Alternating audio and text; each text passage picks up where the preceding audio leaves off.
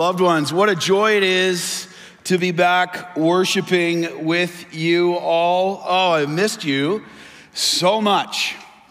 I've been praying for you. Our church has been praying for you. Uh, we love you. And uh, what, a, what a joy it is to be back in our second home right here. Uh, as Ted mentioned, uh, by God's grace, we had the privilege of serving on staff here for three years. And uh, Pastor Chris and Ted are some of my closest friends. And uh, what a joy it is to continue to see the Lord at work building his church. Hey, hey, the times we live in may be crazy, huh? But God's not done building his church. Can I get an amen? Amen, amen that's right. We're here because Jesus Christ promises true that he will continue to build his church and the gates of hell will not prevail against that. All right, let's go. Hebrews chapter 12, verses 1 and 2. As you turn there, I have a question for you, and it is this church family. Ready? Eyes up here, eyes up here. Where is your focus today?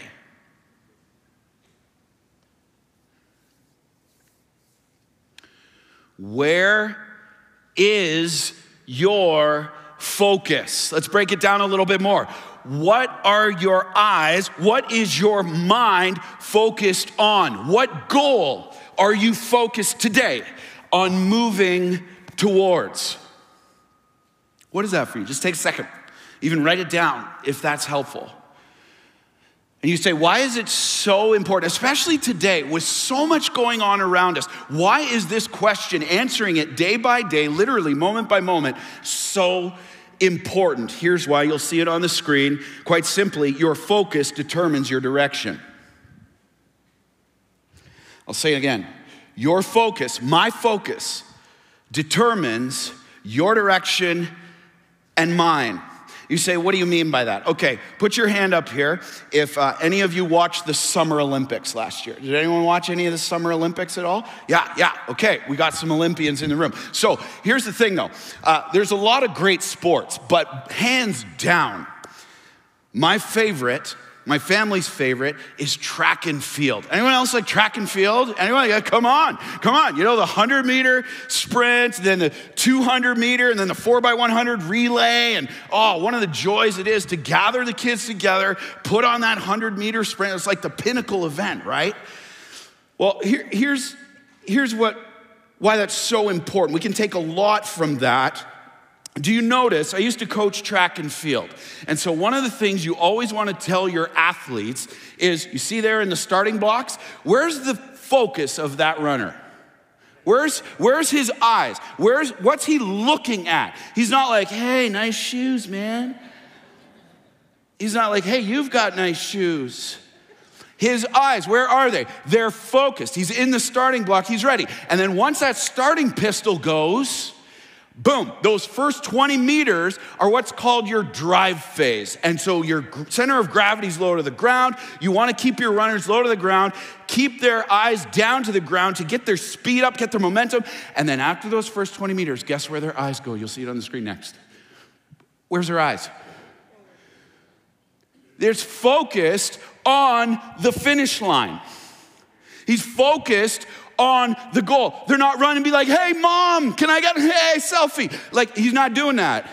He's not looking at the next runner beside him in the lane being like, hey, what do you think you're doing? Why, why is that? Why is that? Because your focus determines your direction. And if you start looking that way into that lane, guess where you're going? You say, Well, I'm not a track and field runner. That doesn't relate to me. Okay, question Have you ever driven a car? I mean, we had a few of these moments a couple days ago coming down here where you're driving along and you see someone you know, or you see those, I don't know why they put those billboards on the, on the highway, they just take your eyes off the road. Lethal. And you're driving along and you say, hey, there's Billy over there, and you're coming back because your eyes have left the road. And maybe you're like, well, I haven't ever driven a car. Have you ever tried a bike? Same thing. All pointing to the same thing. The truth that we see from this and we see from our text today is that you have to focus on where you want to go, especially when it comes to persevering and finishing faithfully the spiritual race that has been entrusted to us by our Lord Jesus Christ. You have to focus on where you want to go. Now, there's a problem that you and I face today. You faced it this morning, so did I. You'll face it when you leave these doors. Maybe you're facing it right now, wanting to look at your phone. Here's the problem we often live with the wrong focus, don't we? Let's be honest, it's church. We often live with the wrong focus, don't we? We often live distracted from Jesus. You see, even as Christians, instead of looking to and focusing on Jesus Christ and knowing Him and growing in Him and glorifying Him and running the race that He set before us, what do we do? We so often will focus on and live for lesser things, the very common focus of this world. Living for the things of this world. Here's some examples to get our minds going on this uh, money. In this climate of economic uncertainty, isn't it so easy to focus on the funds as our primary goal? How about this? Our jobs, or even here, here let's get personal, ourselves our control over situations. I gotta just have control. I can't, because if that happens, I gotta make sure every scenario is covered. And here we focus on our convenience our comfort. Yeah, Jesus, I'll follow you as long as I can stay in my comfort zone. And what's the result of focusing? Eyes off the Lord, eyes off the goal, eyes onto these things. We do it every day. Here's the common cycle we see, maybe in your life, and we definitely see it in our world. Ready? Leads to distraction from Jesus. You'll see it on the screen, write that down. Distraction from Jesus. Well, yeah, you know what? I'll abide in Jesus later. I've got a few more important things to take care of. He's not going to be my first priority on this one. Leads to distraction. Well, we have to understand where does distraction lead to in this common cycle is disinterest in Jesus. The more distracted we become from Jesus, the more disinterested we are in Jesus. It's like, nah, I'll compromise a little bit. You know, you know, I'll get back to following Jesus faithfully when the pandemic's over, when there's not the conflicts going on, when the economic uncertainty is relieved, then I'll get back. But I just got, hey, hey students, we have a lot of students in our church in Ottawa, praise the Lord. Hey, how about at exam time? I'll just get back to my quiet time and abiding in Jesus once the exam's over, but the textbooks will take his place until then. It leads to disinterest. What, what does disinterest lead to? Apathy in our walk with Lord. Where's the fervency? Where's the urgency in the church? Urgency in following Christ, urgency in our giving, urgency in our proclamation, urgency in our witness. That's what happens when the eyes come off the Lord. And what does that lead to? Deception. We open ourselves up to a whole lot of deception. We start believing the lies of this world. Distraction leads to disinterest. Look at, look at the descent here. Leads to deception. We start to compromise on the truth, not testing messages through the Word of God because it's not on our hearts. It's not the priority. And then what does that lead to? Despair. Despair, hopelessness. Anyone felt like over the last two years you've been tempted with despair? All this darkness, all this all this hurt, all this anger, all this division. Man, we got to keep our eyes on the Lord, don't we, church? It's so easy to sit in despair and be like, it'll never get better. God's word can't be trusted. If He was really good, why would all this happen? Just despair, despair, because we're feeding ourselves lies. And then what does that ultimately lead to, church? Defeat. Well, this is just the way it is. And then we go down into this deep deep descent. See where distraction leads us? See, I heard it said once the devil doesn't have to destroy a Christian to render them ineffective, he just has to distract them. This is why. And this is what the Hebrew church is facing here today this sense of defeat, the sense of despair. But, but can I just encourage us? Because, man, if that's where it left us, we'd be in a lot of trouble. But I want to encourage us with this. Ready? Ready? Jesus has a better way. Say that with me. Jesus has a better way. He got a better way. He's got a better way. And what does that look like? Here's the uncommon way of Christ that leads not to distraction from Him, but focus on Him. You'll see it on the screen. It leads to a focus on Him. Tethering to Him, clinging to Him, eyes fixed, no matter what's going on in this world. Yes, we don't ignore it, we don't minimize it, but we see it in light of Him. His promises, His power, His word, His character. There is not distraction from him, but an increasing focus. And that leads to not disinterest increasing, fervency. Fervency, passion, urgency for the gospel, and not apathy. These are wonderful days for the gospel of Jesus Christ, loved ones. Are we fervent to go after Christ in them? And it doesn't just stop at fervency. Instead of leading to a descending staircase into deception, it leads to the truth. We cling to the truth. The more fervent and passionate and love we are with Jesus, the more we want to know him. The more we want to grow and be like him. And that leads not to despair, but to increasing faith. Would anyone like say, Lord, increase my faith today? Yes. Yes, Lord. Increase my faith, the faith that without which it's impossible to please you. And then doesn't stop at faith. Instead of defeat, leaving us in defeat, look where it leads perseverance in our walk and victory. Praise the Lord. Where's your focus, loved ones? Where is your focus? Here's the big idea for the text we unpack today. To persevere in faith, our focus must be on Jesus, right there. That's it. Write that down, put it on your mirror, in your bathroom, whatever, on your visor in your car, and memorize it. To persevere in faith, our focus must be on Jesus or going into the other lane. And here in our text today, we're going to see two essential truths that we must believe and increasingly live out in His power by faith, because we cannot white knuckle this, church. Two truths we must believe and increasingly live out in, in Christ's power by faith if we are to live with the uncommon focus Jesus calls us to, persevering in faith and seeing his presence, power, and glory in and through his church. You ready to go? I know we read this scripture already. Let's do it again. Hebrews chapter 12. Jesus, founder and perfecter of our faith. Therefore, the writer says, since we are surrounded by so great a cloud of witnesses, let us also lay aside every weight and sin which clings so closely, and let us run with endurance the race that is set before us, looking to Jesus, the founder and perfecter of our faith, who for the joy that was set before him endured the cross, despising the shame, and is seated at the right hand of the throne of God. And all God's people said, Amen. Let's pray.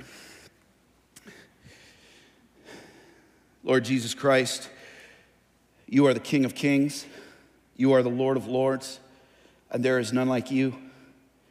Lord Jesus, you have all authority in heaven and on earth, which has been given to you by the Father. Lord Jesus, you are sovereign, kind, loving, gentle, patient, powerful, transcendent, and yet completely immanent. Help us to know you more today. Help us to love you more today. Refocus our eyes, our minds, and our hearts upon you today in this world that is crazy right now and yet sovereignly under your control. Lord, right now, as we prepare to open your word, I pray there just be a time of release.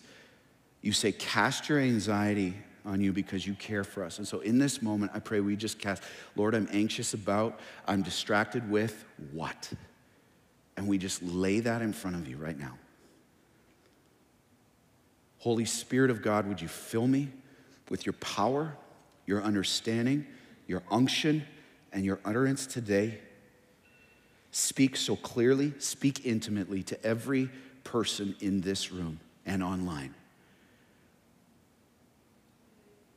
Please, Lord, help us to love you more. In Jesus' mighty name, get all the glory. We pray. Amen. Amen. All right, here we go, loved ones. To persevere in faith, we must have an uncommon focus. What does this look like? Running the race with determination. Running the race with determination. Hey, Christian, eyes up here, I wanna, I wanna encourage you with this. Ready? Just a simple truth, but life changing. God is faithful. Just remember this God is faithful. How many of you sitting right there are just like, okay, I just need to hear that. I'm good for the rest of the week? Right? Hold on, there's some more here from God's word. It's really good. So, Christian, remember that God is faithful, but the question that comes from that, that confronts us with that, is this Will you and I run with determination? in light of God's faithfulness, in light of his character? Will we run in determination? All right, let's get our context here. Here we are, first century 70 AD. Now, we don't know the author of Hebrews, but we do know the author is writing to the church that is made up of Hebrew or Jewish Christians. And we don't know where this church was located, but we do know this church is in danger. Same danger we face today only looks a little bit different. The persecution is increasing and intensifying. The opposition is intensifying, and, and specifically for the book of Hebrews, it's coming from the Jews. The church is made up of believers here who, get this, maybe some of us feeling this way. They're fearful. They're fearful. They're weary. Anyone feeling weary over the last two years? I felt weary at times. They're anxious and they're temp- Here, here's the danger. They're tempted to cast aside their identification with Jesus and his church and to not persevere or endure in their faith and following him, but instead, here's what they're tempted to do. The pressure's coming from the legalistic Jews. Here they come.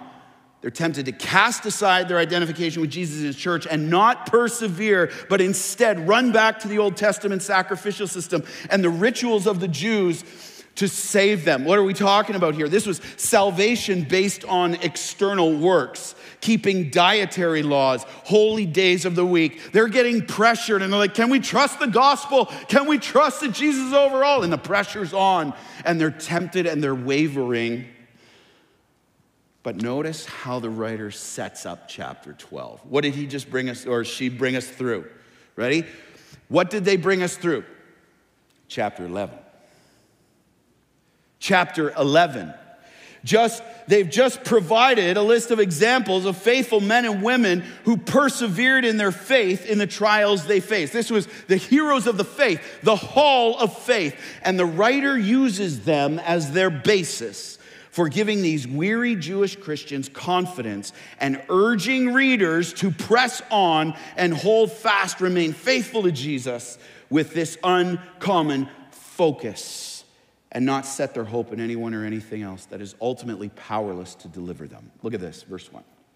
Therefore, since we are surrounded, writer says, by so great a cloud of witnesses, let us also lay aside every weight and sin which clings so closely, and let us run with endurance the race that is set before us. Okay, so the picture here the writer paints is this this is a picture of believers are like athletes, athletes in a race in a stadium. I want you to picture like the Rogers Center or some other stadium, and they're running in. Only the picture here is a spiritual race, not a physical one. Okay? Spiritual race. And the stadium, picture this, love. Just close your eyes. Picture this. That stadium filled. The stadium is filled with Old Testament saints who've gone before them. Just filled. And the writer says, Therefore, believers, you who are weary, faithful, fearful, anxious, discouraged, tempted to doubt, in light of the faithfulness of God that you have seen and heard about through the lives of faithful saints in the past, here he says, press on in the faith. In light of what I've just unpacked for you in chapter 11 and how you see God's faithfulness and God at work, press on in the faith. Keep running the race. Hold fast, Hope Mississauga. Hold fast. There is a cloud of witnesses. The word witnesses there in the original language means a large multitude, a numberless throng that is surrounding us and whose lives of faith encourage us to live by faith and press on. Press on just as they have. They have gone before you. They are eyewitnesses to the faithfulness and goodness and trustworthiness, to the love and power and glory of God at all times and all things. And now they are in heaven, in the presence of God, declaring, He is worth it. Jesus is worth it. Let God, here's what the writer's saying let God's work in their lives inspire you and encourage you to press on into the Lord and press on no matter what you're facing. You say, okay, let's, let's unpack this because we got to understand, drill it down. Here, he gives the example of Abraham and Sarah in verses 8 to 12 of chapter 11. Abraham and Sarah, you'll see them on the screen. There they are. Okay? They obeyed God recall, and they left their homeland with their family, not even knowing where they were going. God visits Abraham one day and he says, Hey, Abraham, it's time to pack up. It's time to pack up.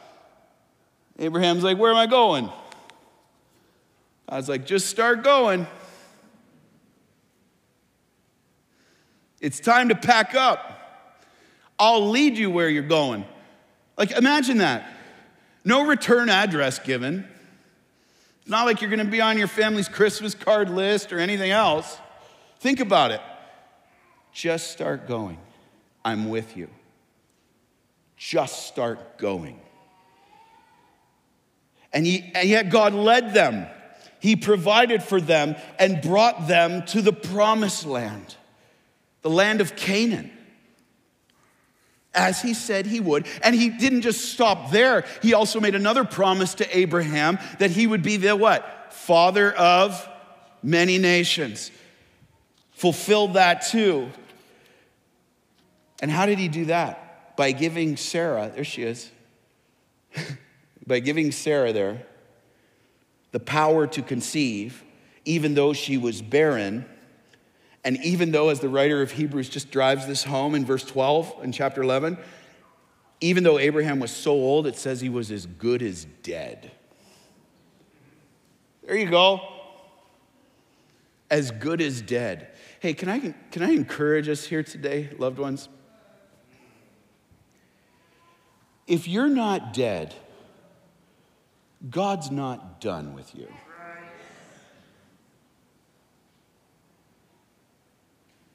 Let's say it again. If you're not dead, God's not done with you.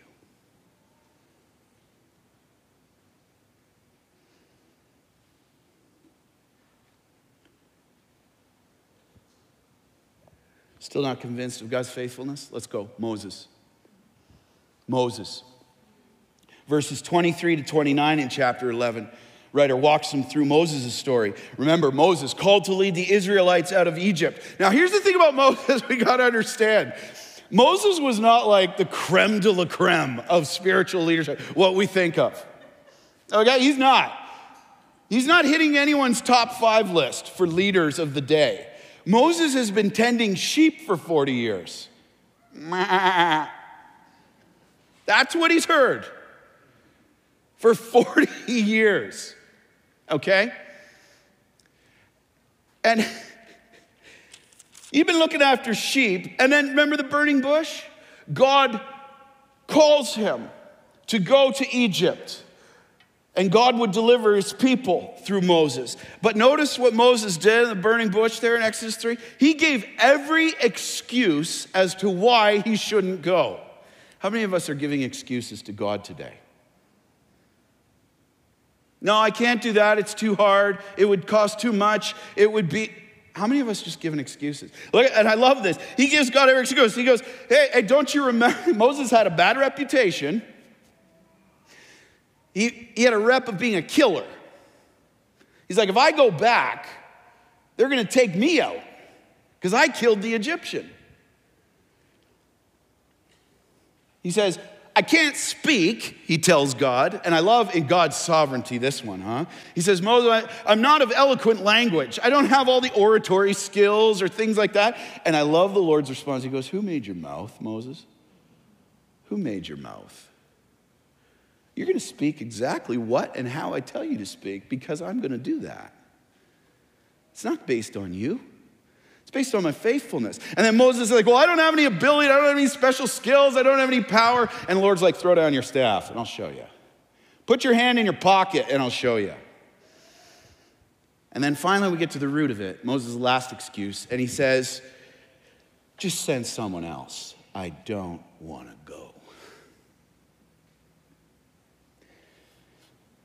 But he followed God by faith and he saw the sea open up and the most powerful army in the world defeated, and God's day and night provision of pillar of cloud, pillar of fire, manna from heaven, quail from the sky, water from rocks for two million people in the desert for 40 years. Who is like our God? You press on, church. You press on. You might not see it. You might not see what God's doing. Oh, He's at work. He's at work. And then, okay, one more. One of my personal favorites, my kid's personal favorite Samson. Samson. Have any of you ever wondered in verse 32, you're like, why is Samson in the hall of faith? Everyone ever wondered? Well, here's why this beautiful picture of Samson is so important in the hall of faith. Samson, the story of Samson, is a beautiful picture of God's grace all over the life of this man. Samson was chosen by God as a judge for Israel and delivered to deliver the Israelites from the Philistines. But here's the thing about Samson. He rejected God, turned away and brought, humi- brought was brought to humiliation in a Philistine jail cell with no eyes. He had his eyes plucked out. See what God did there? Samson had to lose his eyes before he could finally start to see rightly. His focus had to come back. And yet, notice this though Samson turned his back on God, God never turned away from him. Who is like our God? Though Samson, maybe you're here today and you've turned your back on God. And you're like, I can't, I can't go back. I'm engaged in all this stuff. I'll tell you right now, God has not turned his back from you. Come to him. Come to him. Why? Here. Because you can't outrun God's grace. You and I cannot outrun God's grace. God's grace is so clearly seen. And when Samson turned back to God in faith, God gave him the strength to defeat the enemy. And there's so many more, the writer says. There's a a multitude, a great cloud, a numberless throng of these witnesses, all saying the same thing Keep going, weary saint. Keep going, church. Run the race. We know it can get hard, but God is faithful and He is worth it all. Keep going, church. Run with that determination. And, and you know what's beautiful? You don't have to stop in Hebrews 11 as I look around this room right now many tribes and tongues and nations. A beautiful picture of the community of heaven. We see another group of witnesses, don't we? That if we went around this room, we can testify to the faithfulness of God. Again and again and again. This is why we don't forsake meeting together to stir one another up to love and good deeds. If we want to stay hot, we got to stay close to the fire. Amen? Come on. Christian, remember that God is faithful. Will you run with determination? And you may say this, well, how do I do this? What does it even look like? a determined run that Jesus outlines for us. Glad you asked. Check this out. You see it right in the text, verse 1. He says the first thing, Therefore, since we're surrounded by so great a cloud of witnesses, let us also lay aside every weight. We got to lay aside the hindrance. There's part one. If we're going to run the race with determination, we got to lay aside the hindrance. That word, lay, that phrase, lay aside there in verse one means to put off or to renounce or to give up. To put off. See, in Greek training, athletes had to remove every piece of unnecessary equipment if they were going to compete at max level. Bare essentials only. And here in our spiritual race, here's what it means for us today when he says this put off every weight. It doesn't mean that these are things that are not necessarily sinful, but they're not necessarily helpful for growing in Christ. Lay aside the weight not necessarily sinful in of themselves, but not helpful for your walk in the Lord and in growing in Christ likeness for your own discipleship, or as we're called to make disciples, for the discipleship of others. Where are we using our freedom that others may stumble? Think about it. Maybe, is it, is it really helpful to binge watch Netflix? Is it really helpful for our Christ likeness to focus on that so much? Or how about this? We get into this habit. Anyone? Anyone? Just inordinate amounts of time taking in the media of the world. The next news story, the next is, hey, I'm all for the news, but is it consuming us? It's leading us to fear and anxiety. Stop. Are we just consider where are our eyes? You know? Take up this, take up that time every time you want to look at your phone. Take it and phone one of your brothers and sisters in Christ. You got the phone in your hand anyway, and pray for them. Stir them up. But lay aside the way. Where are you just consumed? Where are we not making the best use of the time? Maybe it's that hobby. Maybe it's eating unhealthy. We're not eating for the long haul. We're not stewarding our bodies faithfully. Maybe it's our speech, the sarcastic speech that we use. Is it helpful to other people in growing them in Christ by the power of the Holy Spirit? Maybe we're not resting enough. We're just burning the candle at both ends, eating the bread of anxious toil, as the psalmist says. What, you, what weight do you need to shed? It's just not helpful to keep your eyes on Jesus. Here's the second thing. Notice the text. Lay aside every weight, and then it is, and sin, which clings so closely. We got to put off every weight, but we got to put off every sin. The, the term there, clings so closely, means that easily ensnares us. It hinders. It's a major burden in the spiritual race, and we must contend with it daily. Here's the truth. You'll see it on the screen. Write it down. Sin, no matter how many excuses we make for it, no matter how alluring it looks, sin will never lead you to look more like Jesus. It will never lead me to look more like Jesus. That grumbling, the complaining, the gossip, it will never lead me to look more like Jesus. It ensnares me. The selfishness, the greed, it will never lead you and I to look more like Jesus, but it will ensnare us. This is why John Owen, he said it this way be killing sin or it will be killing you killing your love for the Lord and a perseverance in his power. What sin do you need to lay aside and cast on the Lord and confess and repent of and shed the weight with no more excuses? What is that? Just write it down. Take a moment. If you're not sure, ask the Holy Spirit. He will show you. Maybe it's the self pity we live with. Maybe it's our unbelief. Maybe it's our lack of self control or contentment with where God has us. Maybe it's an addiction love for self, pride. Here, here's where we start. Right here, right with the psalmist in Psalm 139, 23, 24. Search me, O God, and know my heart, and test my anxious thoughts, and see where the offensive ways are in me, and lead me in the path everlasting. That's where it starts. Just ask Him. And if you want to do business with the Lord, He'll do business with you. Draw near to me, and I will draw near to you. Because if we don't, we won't endure faithfully, and our love for Christ will grow cold.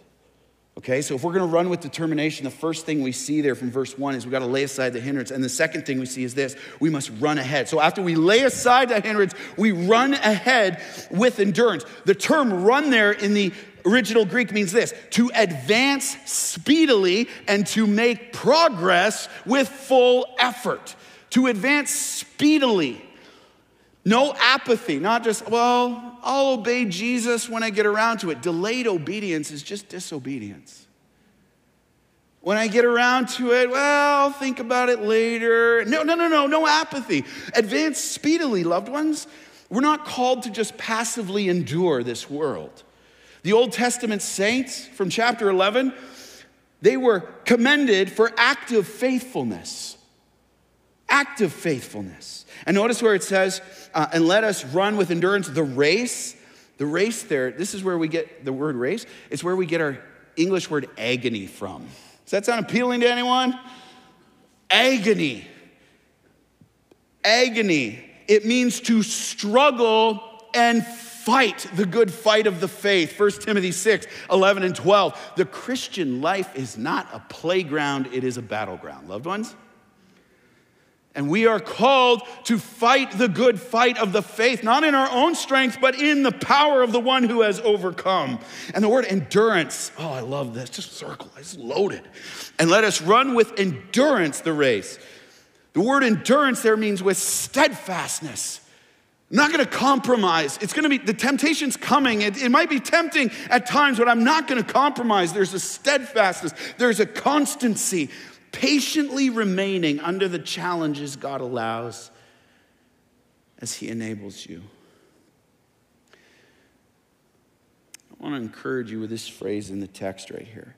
Let us run with endurance. The race goes back to the text right there that is set before us. That should encourage every one of us. Give that a highlight. Here's what that means it means this be comforted. Our race is appointed and placed by God. He knows where we are. He knows where we need to go to reach the goal of maturity in Christ likeness, and He knows how to get there. Be encouraged. He is faithful. Will you run with endurance? See, to persevere in faith, we must have an uncommon focus and run the race with determination. And if we are to run this race faithfully, final point today is this we must, ready? look to Jesus with exaltation, exalting him over all. See, Jesus is the founder and perfecter of our faith. The question facing you and I is this Will we look to him? Where's our focus? Let's read verse 2. Keep going looking to Jesus, the founder and perfecter of our faith, who for the joy that was set before him endured the cross, despising the shame, and is seated at the right hand of the throne of God. See, the writer finishes here by saying that if we are to run with endurance, it cannot be on our own strength. Does that comfort anybody? Hey, we can't white knuckle this. We're in a lot of trouble if we leave here, and I don't want you to leave here saying, okay, I'm just gonna work harder to run after Jesus. You're failed by the time you get cut off in traffic. We can't run the race on our own strength, and as such, we must look to Jesus. Okay, circle the term look. This is key, this is the whole crux of the passage.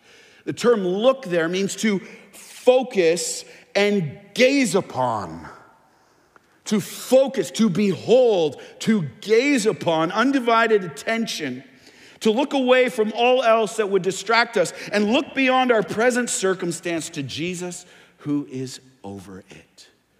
Lift up your eyes, loved one. Lift up your eyes to Jesus. See your situation right now in light of the one who's Lord over it.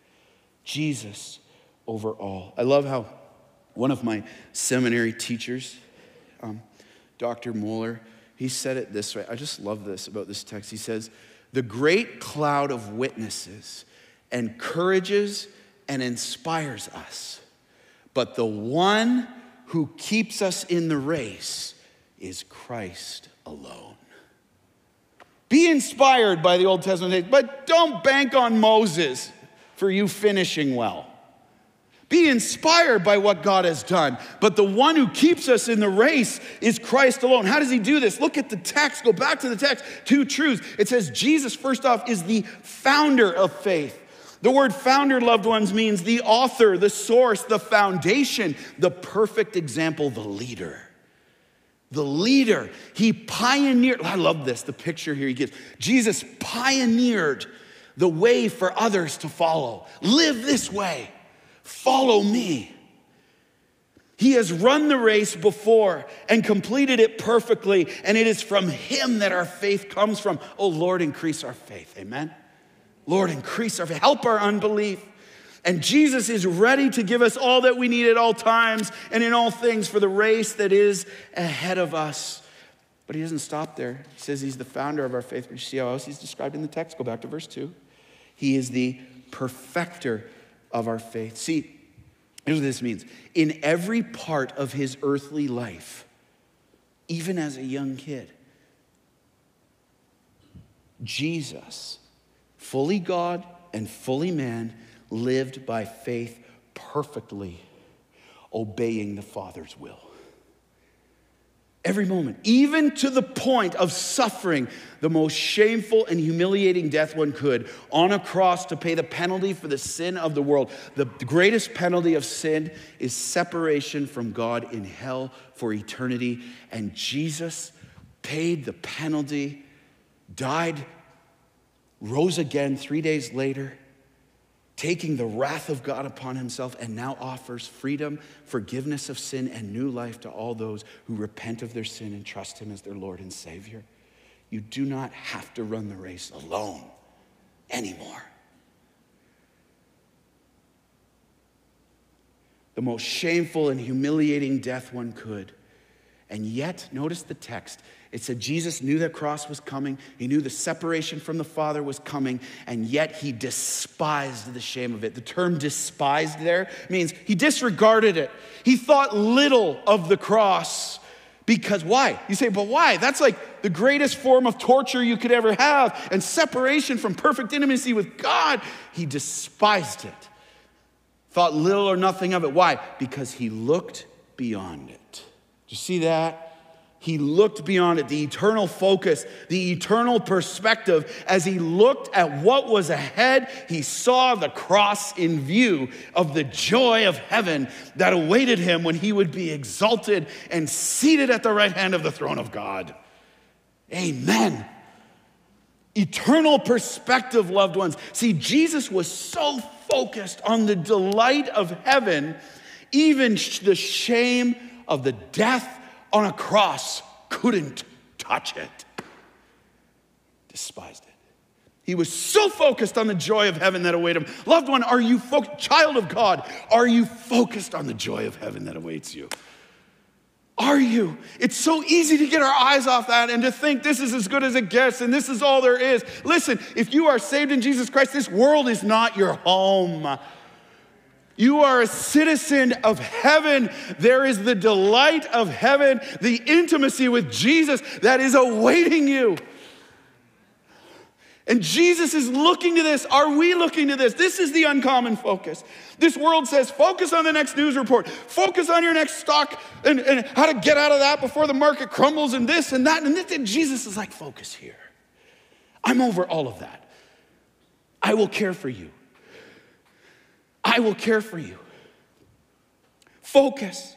And now he has gone before us. And through his perfect work, he stands ready to open the arsenal of heaven and give us all we need to see our faith brought to completion. When we stand with that great cloud of witnesses, can you picture it, church? With the great cloud of witnesses and see Jesus face to face in heaven and we will share his glory. And we will be like him. The presence of sin removed for eternity. Is that our focus? reminds me one of my favorite worship songs. To remind me of this, I will read this. One day you'll make everything new. Jesus, one day you will bind every wound. The former things shall all pass away.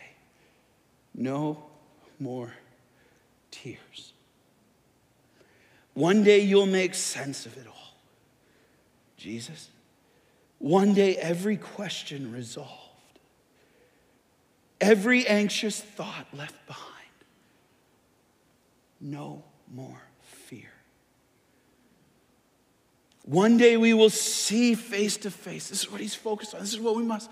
Just close your eyes right now as I read this over you. We will see face to face Jesus. Is there a greater vision of grace? And in a moment, we shall be changed on that day. And one day we'll be free, free indeed, Jesus.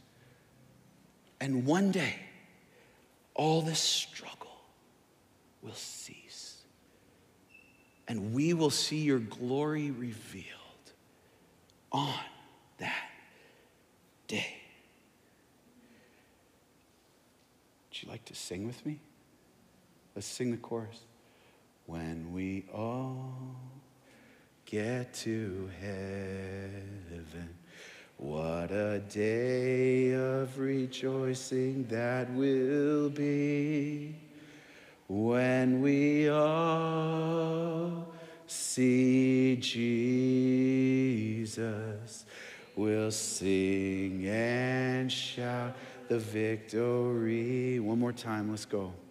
When we all get to heaven, what a day of rejoicing that will be when we all see Jesus.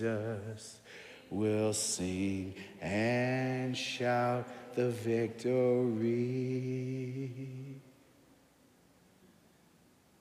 on that day.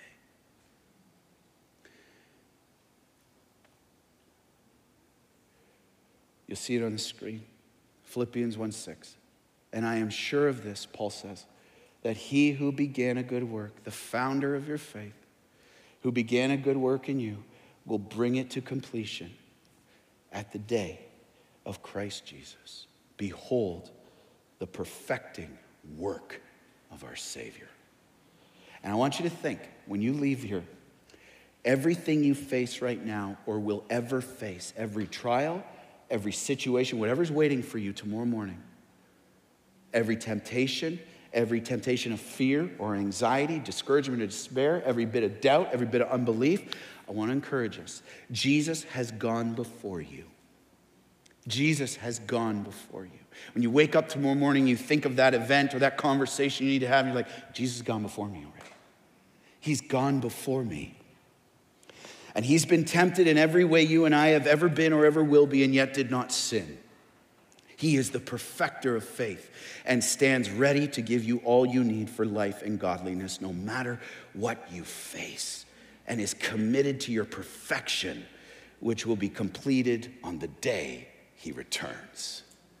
Amen, loved ones? You press on. Jesus, the founder and perfecter of faith, are you looking to him? And you, if you're here and you've never confessed Jesus Christ as your personal Savior, here's his call to you today. I'm going to press on in this race. You, you, you're done walking alone? You done? Because Jesus stands ready to forgive you to repent of your sin, turn away from it, and to confess Him as Lord and Savior of your life. And today, when you hear His voice, do not harden your heart.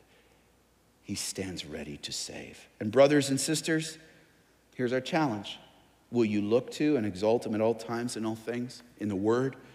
Through worship, through prayer, in humility, teachability, dependency, in obedience in His power, not trusting in yourself, but humbling yourself and desperately drawing near to Him, crying out, Lord, increase my faith, help my unbelief. I choose to look to you, to the joy of heaven that is waiting when I'm facing. Grant me the strength to look to and follow you, knowing that you will be faithful and continually perfect the work that you've begun. And be encouraged with this as we close. You can rest assured that God will draw near to the desperate every time. Let's pray.